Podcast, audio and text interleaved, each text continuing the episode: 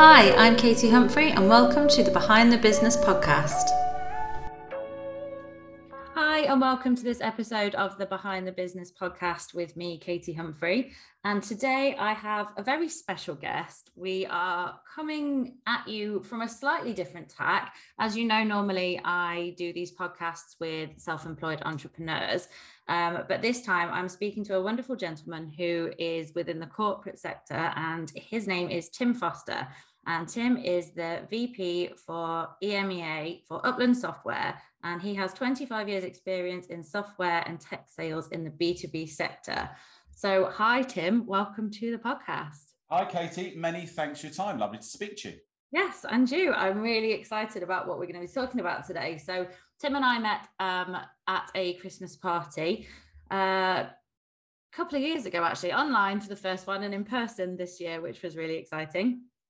Um, and we started talking about coaching and what I do and how Tim has experienced that in the corporate world. And I just think it's going to be a really, really interesting look from almost like the other side, really. So, uh, Tim, do you want to get us going by telling us a little bit more about who you are and what you do? Sure, thanks. Yes. Yeah, so from behind the curtain of the corporate world. Yeah. Um, love what you're doing, Katie, around coaching.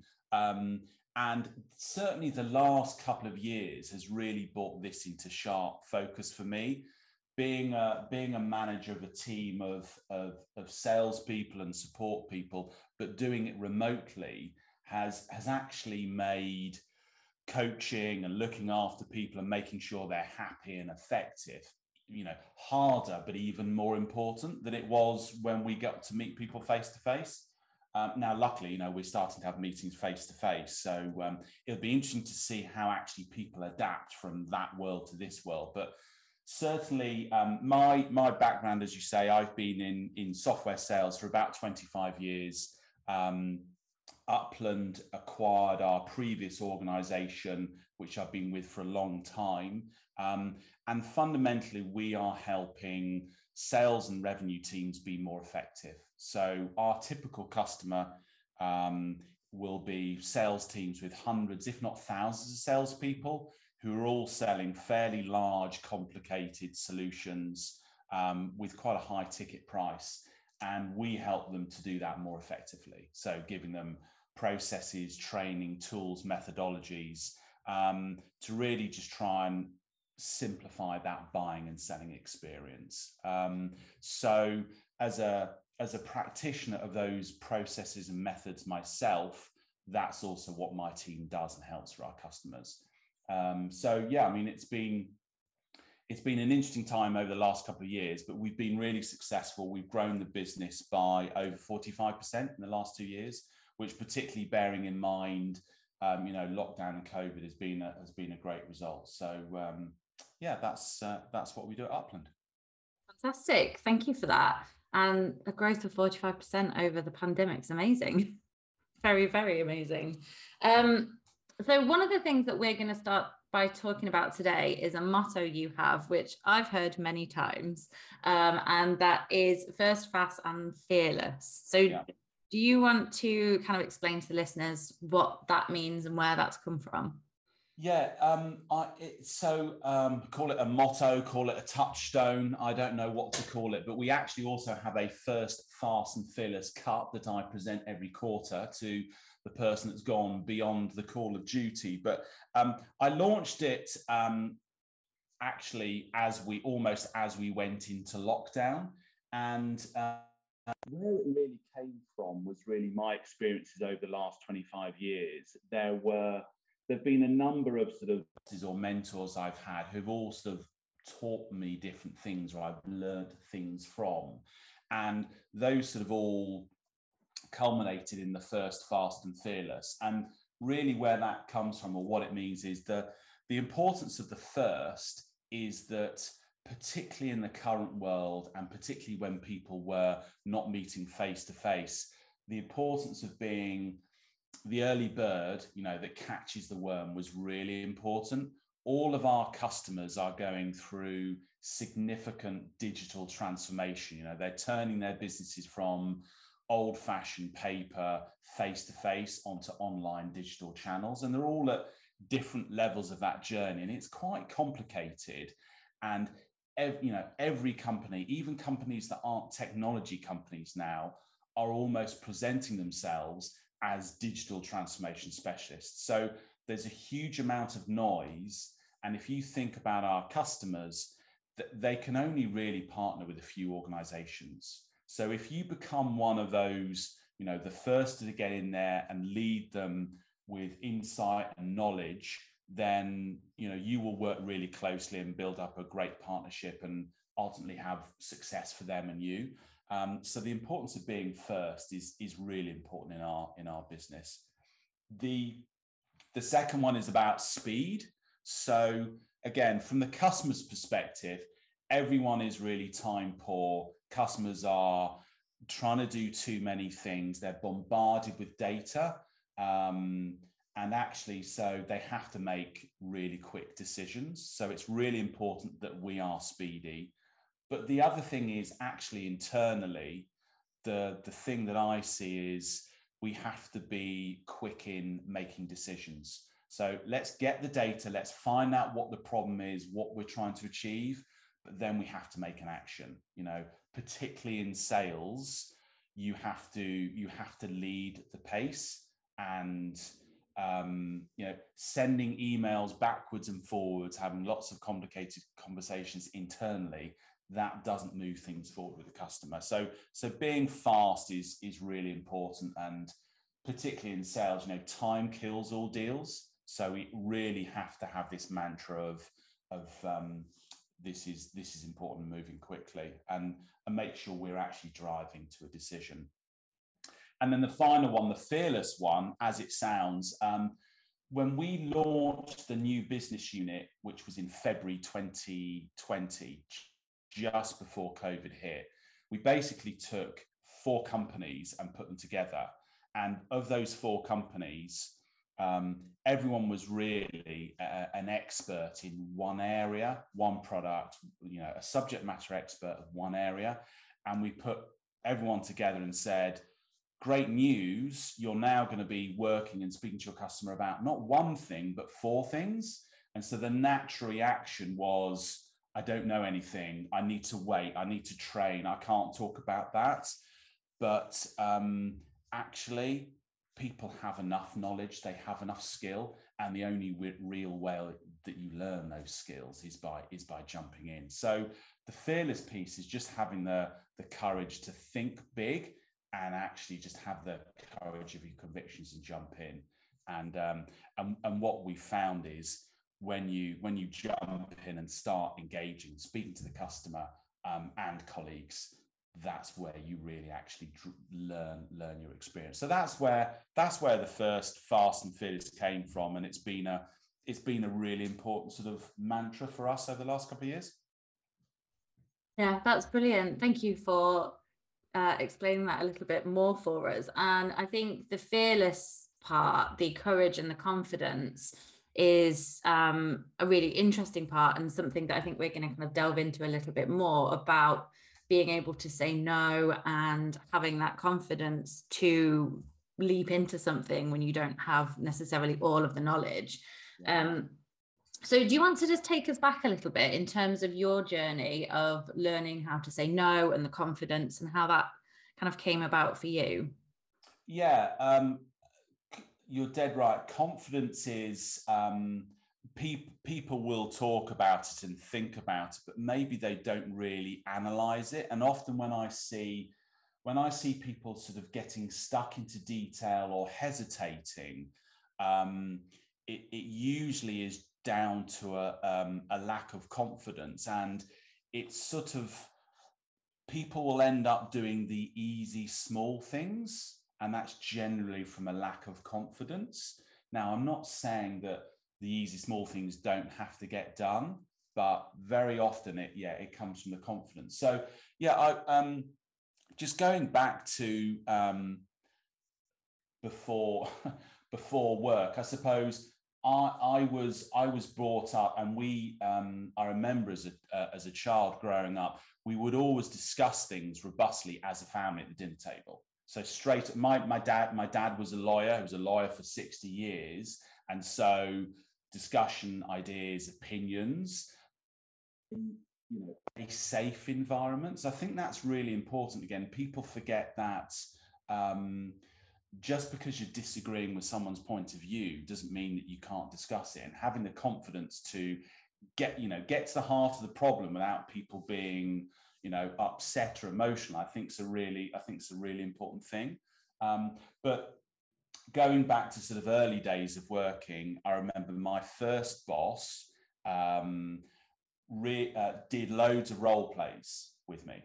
Um, that was, you know, when we joined the organization, and two or three times a week, I'd have a role play over the phone. He, he'd be in his office, I'd be, you know, out on the floor, you know, early sales job. And it was this, I, and that's a great, you know, you have to go through those uncomfortable, or I call them sweaty moments. You have to go through those sweaty moments to build up your confidence, actually, you know, in your first sales job, doing a, a, a cold call role play with your boss, you know, that, that's really, that's terrifying. But, you know, leaping in and, for his, for his credit, Richard making me do that, you know, starts to build up that that level of confidence. I thought, you know, that was a that was my first sort of um, foray into the the uncomfortable world sometimes of sales, and learning to, you know, learning to embrace that uncomfortable stuff.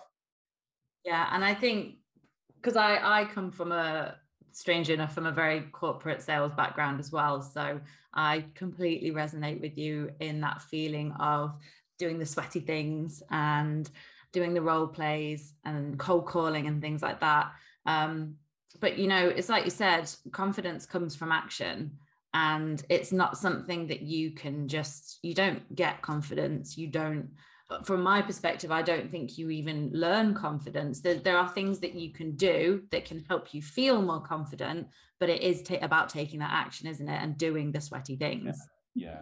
It's a bit like um, I was presenting a webinar last week, and it was um, we were talking about trust.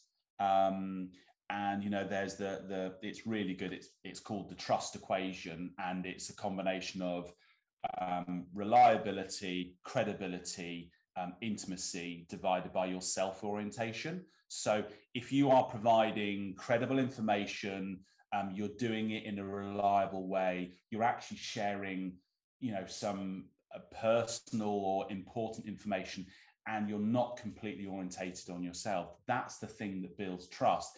It's a bit like that with confidence, as you say.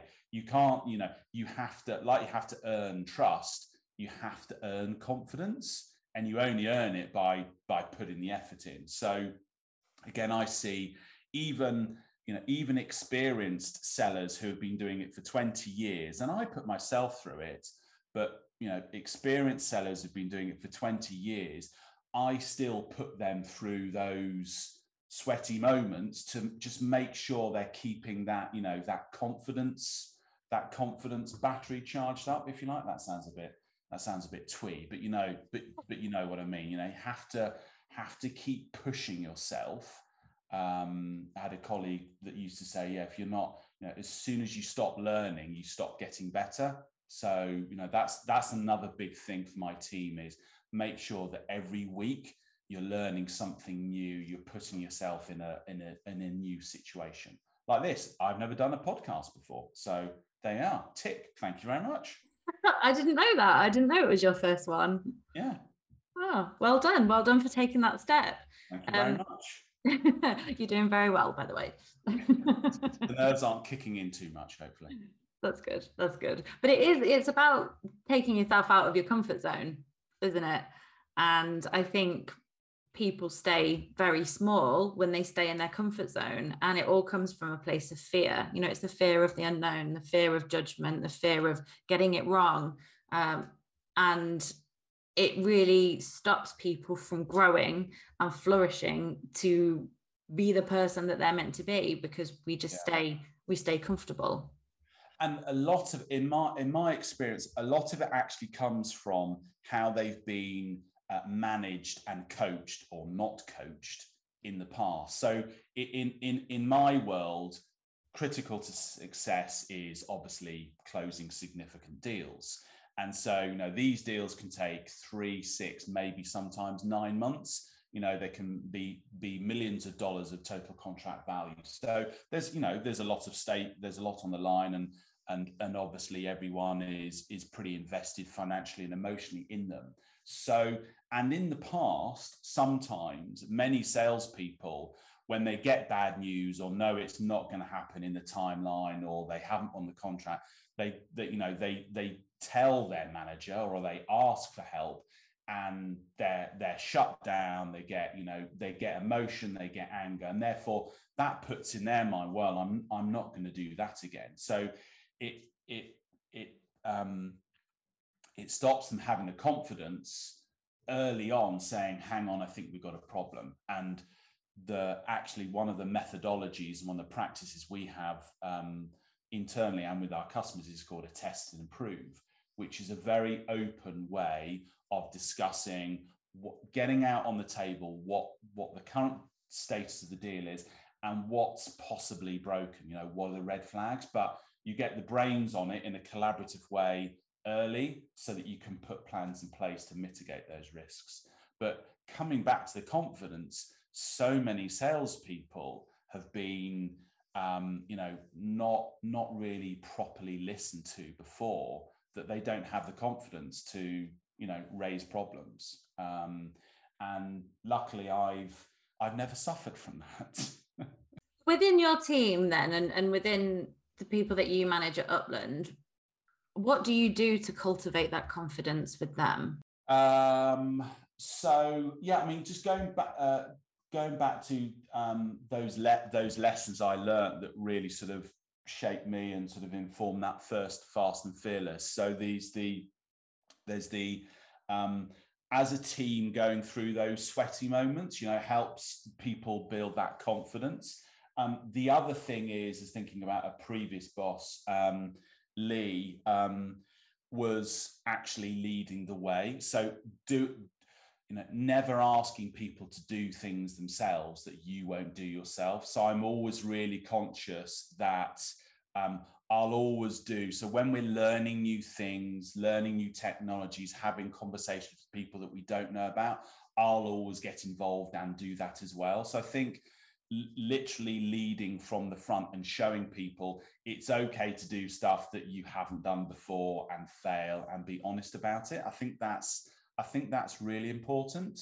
Um, and I think probably, I mean, you know, you can, you can ask them, but I think the, where this comes to a head is if you imagine you've got someone on the deal and they've, uh, they've explained what, or we've worked out what the problems are. The real point for us there is, okay, well, what do you do then? Do you tell them to go and fix it, you know, get annoyed with them and, and move them on? Or do you actually then roll up your sleeves and actually do something to help them? Um, so for, for me, that's, that's the most important thing, is quickly getting to the heart of what the problem is, and then them having the confidence and knowing that you will do everything you can with your experience and getting other people involved to help them to, you know, overcome those overcome those issues. So I think that's the, is that, is that trust, is that confidence repaid by your actions? As you said earlier, talk is cheap. You know, what I, I, you know, I've bared my soul. I've said, this is the problem. I don't know how to fix it. What happens from then? Does action actually follow? So yeah, I'm, I'm all about action and fixing the problems. And I think something you mentioned earlier as well would fall into that, and that's listening. And that's something from my corporate experience is something that was missing when I was there. And it's like you said earlier, if you go to your manager or your boss or whoever and just say, you know, this deal isn't coming through, or something's happening, or I'm not going to hit my target, it's having somebody listen to you and then work collaboratively with you. Whereas a lot of time, from my experience, it was just met with kind of anger and frustration of, and just that kind of just go and sort it out. Um, yeah. So I think, I definitely think what you mentioned earlier about listening is a really huge part of it as well. Yeah, that that was another really important thing um, that that I've learned throughout my career. And uh, again, I remember in an early sales job, I, I sat next to a, a wily Scotsman who was probably twenty years older than me, but he was he was he was great at listening, and also um, you know, real deep, real deep listening and getting to the heart of A, what the customer's problem is, but also the getting to the getting to the truth about what it is that they were really wanting to do. Fortunately, particularly within our job, very often people aren't giving you the whole picture, and you can invest lots of time and effort and money on a project that isn't actually as critically important as the customer will like to point out. So again, it's it, by by really understanding, whether it's an internal conversation or with a customer, really understanding what's going on and the nuance, again, relates really well into coaching. Um, we did a, we did some leadership coaching in Boulder, Colorado in, um, in November. Um, and uh, a really a really good workshop, actually. And one of the topics we were talking about was, there were various coaching models, but one of them was around feedback. And uh, Billy Martin, who led who led the session, um, was was doing an exercise about how very easily you can overwhelm people with feedback. You know, so I'm a manager, I'm gonna I'm gonna come and give you some really good, helpful, honest feedback. And the traditional way is, you know, people will, the manager will overwhelm that individual with, well, you could have done it this way and that wasn't very good. And they're probably, or they'll probably already know that that meeting didn't go very well. So they've probably got that swimming around in their head anyway. And then you turn up and start to say, oh, and you didn't do that and you should have done it that way and I could have done it better. And, you, you know, you've got to go and fix it. Well, you know, that doesn't actually really help build trust or confidence. We, we need to understand and listen to the person, what they're thinking, before we can start to give, give that feedback. Because actually, you're probably both thinking the same thing, but by them articulating it first, that turns that coaching or feedback session into a much more, you know, um, a much more palatable way for them to discuss it, rather than you offloading your your frustrations onto them. That's a really important part of coaching as well. It's it's empowering somebody to think of something for themselves, because if like if, if I tell you to do something, that's not going to have anywhere near as much power as if you think of that yourself. And if I think when when you're at work and you're doing a job day to day, you know things that you are doing better than others and things that you need more help with, you know. So like you said, you will probably know the same things as your manager will come and tell you. There may be some things that you you are oblivious to, but most of it you'll know yourself. So like you said, I think it's important to kind of structure it in that coaching way where you get people to think about things them for themselves, and it's much more empowering that way. Yeah, yeah. I um I Um, I did some did a three sixty feedback session with a number of people that worked for me and worked with me um, in the last year. And um, what one of the comments on the feedback was sort of, you know, uh, Tim's supportive and great at coaching, but sometimes I wish you'd just give me the answer. And it's like, you know, I'm sort of conflicted with, you know, uh, so is... Um, intellectually, I enjoy helping people to get to the answer themselves, because then it means when I'm not there, they, you know, they, they've learned that skill to do it for themselves, which is obviously good for them and, and is obviously scalable. But then I think I, you know, so I take that comment on board. Sometimes people just don't know the answer and really don't have a clue, um, and sometimes want to just be literally told the answer. Um, but I thought that was, I thought that was quite interesting, and I didn't, I didn't know, uh, I didn't know if I should keep, keep teasing it out and coaching people to the question, or give people the answer a little bit, a little bit more soon. What did you take from that? Um, what did I take from that? Um, well, I, th- I think it meant that I was, I think it meant that I was really doing my job as a as a coach properly. So I, I I'd probably rather be on the side of, yeah, we got to the answer, but you know, it took a bit of time. And then probably in reflection, people will will realize, maybe even a long way down the line, that, oh, actually, because of the process we went through, I worked it out for myself. Therefore, it's sort of, it's more ingrained in me. Um, so I think I'd probably rather be on that side of the fence than, you know, dispensing my wisdom to people before they before they really needed it. So um, yeah, I, th- I think that's the I think that's the right balance. But the the workshop we did in um, in America last year, it's good. We're we're now actually going to be rolling out a level down the organisation. Um, Pat Morrissey, who's the uh, the general manager of our of our of our business unit, uh, you know, coaching actually is a really important thing we've identified as a le- leadership team that we're spending a lot of time on this year. So, you know, that's the that's the next level of commitment, is, you know, making sure we're uh, we're supporting and training as, you know, the whole organization on on coaching, because it's not just a manager thing, you know, it's a it's a peer-to-peer thing. In some situations it's also a customer thing. You know, if you've got the skills of holding good cust uh, holding good conversations, listening, having that confidence, that's a, you know, that's a really important skill for for interaction with customers as well.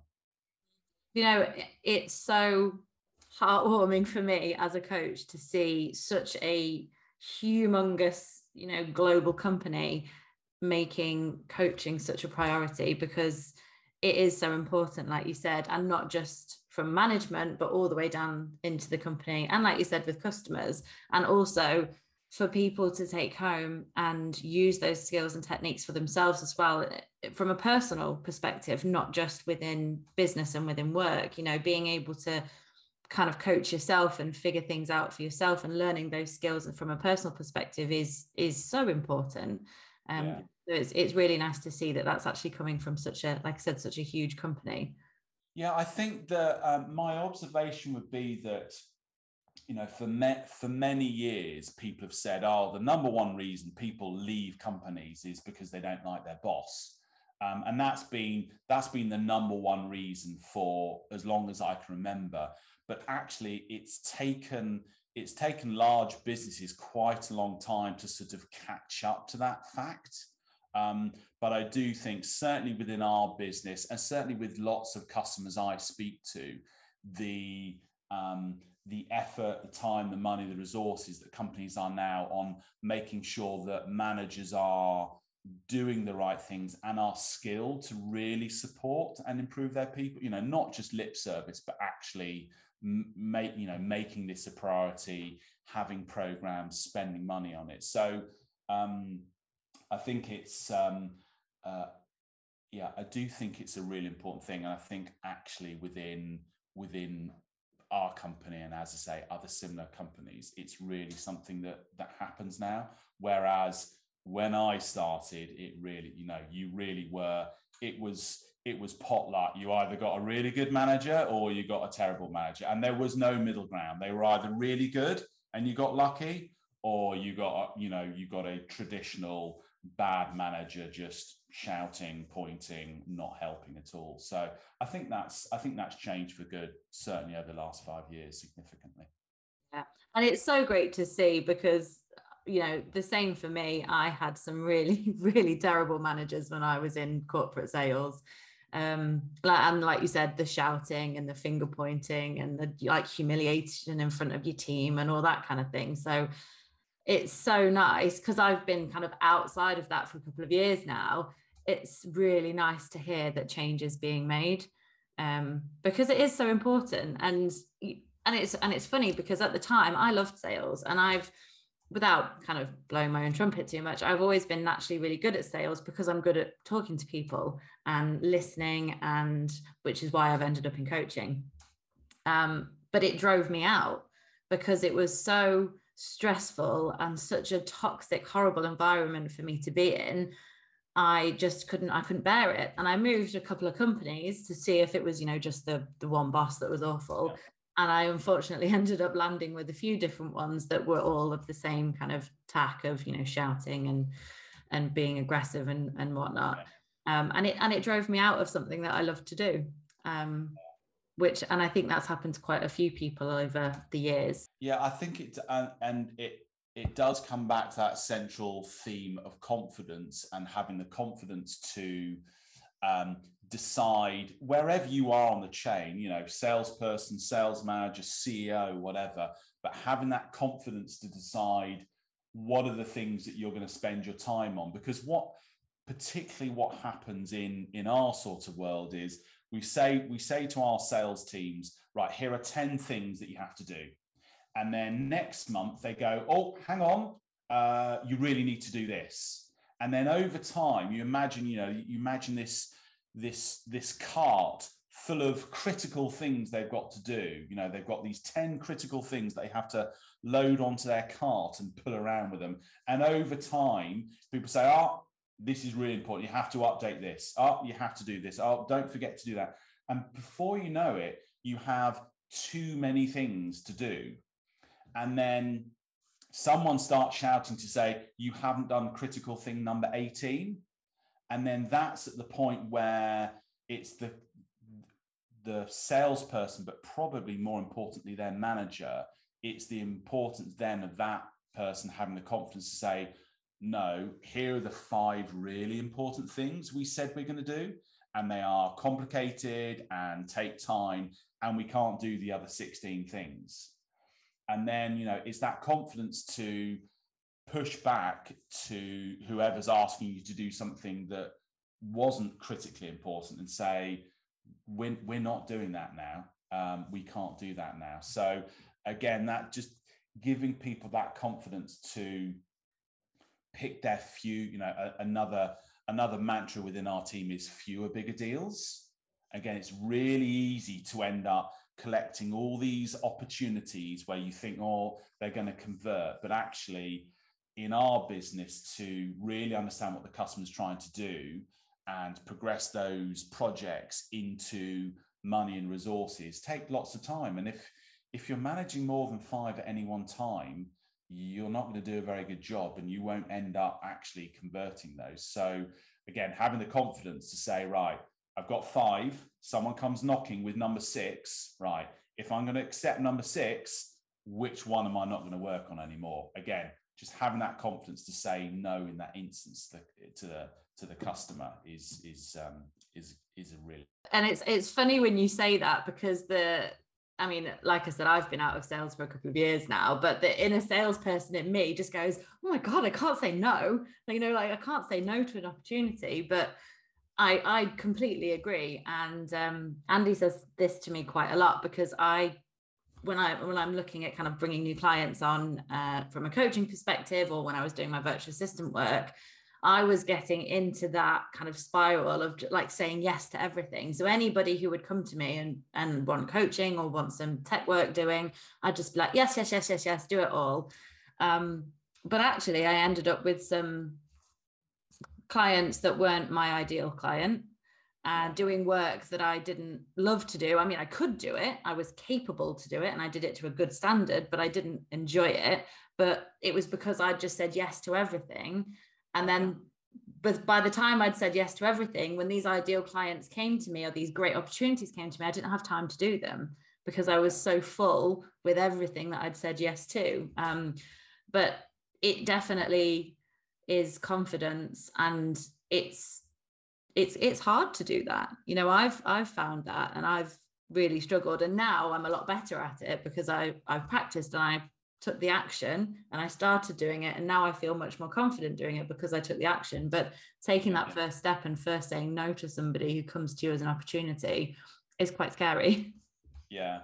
It, I mean, it's, um, and I can, I, you know, I completely get it, because I spent, you know, I spent ten or fifteen years, you know, do, doing, doing the job of sales myself. And it, it is a comfort blanket, you know, it's a lot, it's a lot more comfortable place to be in as a salespeople, a salesperson, if you've got ten opportunities rather than five, because, you know, you've got, you know, it's like you're reserved, don't worry. But actually in, in truth, in reality, and I've seen this across hundreds of salespeople in many companies, not just ones I've worked for, but actually customers, it actually doesn't, it actually doesn't bear out that way. And those extra five distract you. When we work with customers, one of the, one of the key things that we deliver for them is typically in our world of our typical sweet spot customers, they're winning three out of ten deals and they are working ten deals. When we use our opportunity management methodology and our processes, they start winning four in seven. Now you'll notice there's, there's two numbers that have changed there. So four is better than three. They win more deals. That's brilliant. But the other side of the equation is they're working on seven deals, not ten deals. So the deals are bigger, better. They're in control. They're sweet spot customers. Whenever you get involved in a conversation, you're thinking, well, is this right? Shall I do it? It feels a bit strange. It's a bit difficult. It's not what we normally do. Those always end up being the customers that actually you think maybe we shouldn't have worked with them because it's a little bit hard and a little bit different and the project hasn't been as successful. So again, you know, there's there's always, you know, with with the bravery of having that confidence does come does come the reward, but the re- the reward does come in the end, but it, you know, it takes some time to see that reward, which again, in, in itself, having that confidence to wait for the good things to happen after the initial no um, is, is again, something that takes a bit of, bit of patience and time and confidence to come. But it's it's a bit like the multitasking myth, isn't it? Uh, where actually, if you multitask on multiple things, you'll do ten things averagely. But if you focus on five things and do them well and do them separately, you have a much better outcome. You produce much better work. And I suppose when you're, from your team and your perspective, when you're working with these clients and you're coming at it f- Or from a coaching perspective and you need to listen to them, that's actually quite a emotionally tiring thing to do. And I know it with my coaching clients, I can't do too many in a day because I'm emotionally exhausted. So if you're really listening to your customers and you're having those deep conversations with them, you can't be doing that with ten, fifteen, twenty people every day. Yeah. Um, because you're just not going to work at full capacity and you're going to switch off and not listen properly. It's, it, it's dead right. So I, um, I know when I've been really concentrating and doing deep listening with, um, you know, with a customer or with um, with one of my team, but particularly with a customer, because if I do a couple of, you know, detailed conversations where we're really drilling into their business and what they're trying to, do, to achieve and their goals and their pressures and initiatives and what's broken and who's impacted, at the end of the day, my eyes are tired.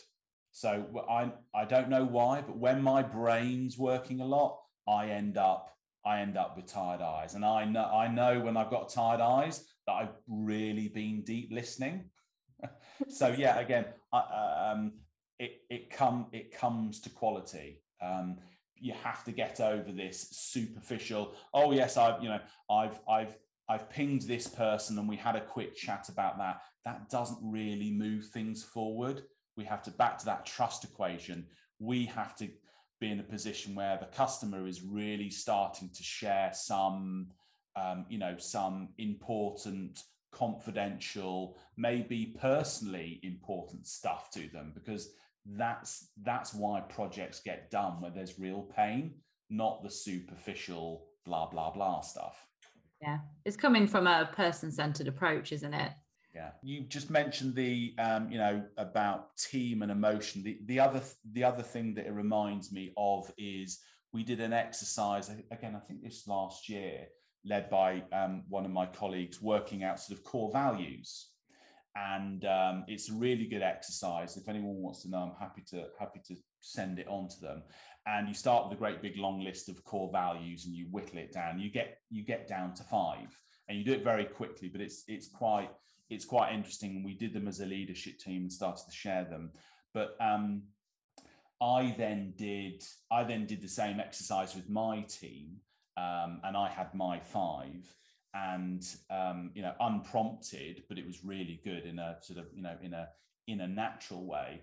Three of my five were also common in theirs as well. So it just showed it, for me, it was a good, um, a good underlining that we were sort of quite close in terms of what was important and the way that we, the way that we work together, which I, you know, which is, we don't have a lot of conflict or argument or too much emotion in our team, which I think is because we're all sort of fairly clear and pulling in the right direction or the same direction. And I, I love that you've done the core values, and anybody that knows me or listens to me will know just how important I think they are. And I'm, I'm a little bit values obsessed, if I'm honest. Um, and I think it ties in really nicely with confidence, because if you know your core values, it really helps you to underpin decisions you're making. So if you're making a decision that feels scary or nervous or out of your comfort zone, yeah. if you have that decision underpinned with one of your core values, that really helps to give you the confidence to make that decision, because it's like, yes, it is scary, and I know that I'm pushing myself out my comf- out my comfort zone, but it's underpinning one of my values, so, and it's important, so, and I know it's the right thing to do. It's really interesting, actually. Quite often, the um, I get requests from people, and they aren't quite sure what to do, and the balance they have. If you imagine the seesaw, the balance they have on the, I don't know, on the good side of the seesaw. Um, they've got in their head, they've got the, we should do the right thing for the customer, and, you know, integrity, you know, the integrity thing is doing the right thing when no one is looking. So they've got this dilemma of um, the truth is, or the situation is, we should probably do this for the customer. But on the, on the negative side of that seesaw, if they go a different way, they might be able to increase the revenue by this or get an order by that. And quite often I get um, I get people coming to me saying, you know, sort of here's the here's the dilemma, and, you know, we can either do it this way or this way. And very often for me, the those things actually are easy, because, okay, we'd all like the short-term revenue now, but you'll have forget you'll have forgotten that in a week and a month. Whereas the the feeling of, actually, did I really do the right thing? Um, you know, one of my one of my core values is respect, and um, just as I want to be respected myself, I'd expect others to respect me. You can't ask for that respect if given the choice of maybe do the right thing for someone and maybe do something that isn't necessarily right for them. So I get those quite a lot, which is, um, yeah, what, what should I do? And actually, to your point, leaning back to those core values straight away, it's quite, even though I'd like maybe the revenue to fall in our way, actually, it's quite an easy decision. No, let's make sure we're doing the, the thing that is right for the, the person at the end of that decision line. That's where the the listening and getting to know your customer, and something you mentioned earlier, and it's not just about their business and what their business needs, but also understanding them as people. If you can get, obviously you're not going to know that necessarily their four core values, five core values, but if you can get an inkling of what's important to them, then that's only going to help and support you as a salesperson from that perspective, knowing what's going to be the right thing to offer them and to support them as a customer. Yeah, absolutely. And it's the, um, uh, it tends to be, in most cases, people are buying what we sell for pain rather than for glory. So very often, you know, the, the starting point is, oh, if you buy this, this will increase by X and that will reduce by Y, and the world will be a better place and you'll be a hero. Actually, most of the time, the reason that people are buying stuff is they've got a real problem. And if I don't get this fixed, I'll look stupid, I'll lose money, I'll get fired. So again, back to that intimacy, that does... that does require a certain level of confidence and trust for that person to admit that everything isn't perfect and this is broken and we've got a real problem. So again, if you if you are if the way that you approach um, both the customer conversation and internal conversations with honesty about the real situation, they're a lot more likely to sell, to send, sorry, not send, to explain and share their real situation with you. And that's that's definitely going to put you a, a step closer to um, to winning the business. That's powerful, you know, being able to get somebody to say that to you and providing a safe enough space and an empathic space that they open up and say those things to you. I mean, you kind of got the sale in the bag there and then, if you can get that. I know, I know that's a bit glib and a bit flippant, but no, it it it, it is it is true. And um, until uh, when we're reviewing deals, until I can really understand, okay, that problem is owned by that person. Um, I, I I can spot a I can spot someone just discussing our technology for technology's sake a mile off, and spot actually when someone's got a real problem that they've got to they've got to fix. Um, so yeah, I mean it's it's really important. Although we are selling to the largest companies in the world, you know. We've got customers who employ literally hundreds of thousands of people around the world. So although they are huge corporate entities, we still are left the dynamic of it is a handful of people who are actually buying within those organizations. So we do have to remember it's actually, it's not the corporate's problems, it's the problems of those individuals. Now, the battle of getting to the right individual and actually finding the problem becomes harder the more people there are, but that's that's really important for us to do as well. That was brilliant. Thank you ever so much, Tim. It's been an absolute pleasure, and I do feel like we could carry on for a lot longer, um, but I think that's a really nice place to kind of wrap it up. Um, would you like to just share with the listeners where they can find you and, and Upland if they want to kind of find out a bit more about you, about the business? Yeah, so the easiest way is find me on LinkedIn. Um, so Tim Foster, Upland Software. Um, our website is upland software dot com. Um, but yeah, find me on LinkedIn, and uh, yeah, more than happy to uh, more than happy to uh, speak to people. That's fantastic. Thank you again, Tim, ever so much. It's been absolutely fantastic talking to you. Thanks, Katie. Continue the good work. Cheers. Thank you to everybody for listening, and I will see you all on the next episode. Hi, and thanks for listening to this episode of Behind the Business podcast, the personal development podcast for people in business. Remember to like and share with anybody who you think might find this interesting. If personal development is something that you are interested in, please head to my website, w w w dot katie humphrey coaching dot com, and see what packages I offer to support you with this. There is a range of packages from one-to-one coaching to joining my wonderful community membership. Please get in touch if you have any questions, and I can't wait to speak to you soon.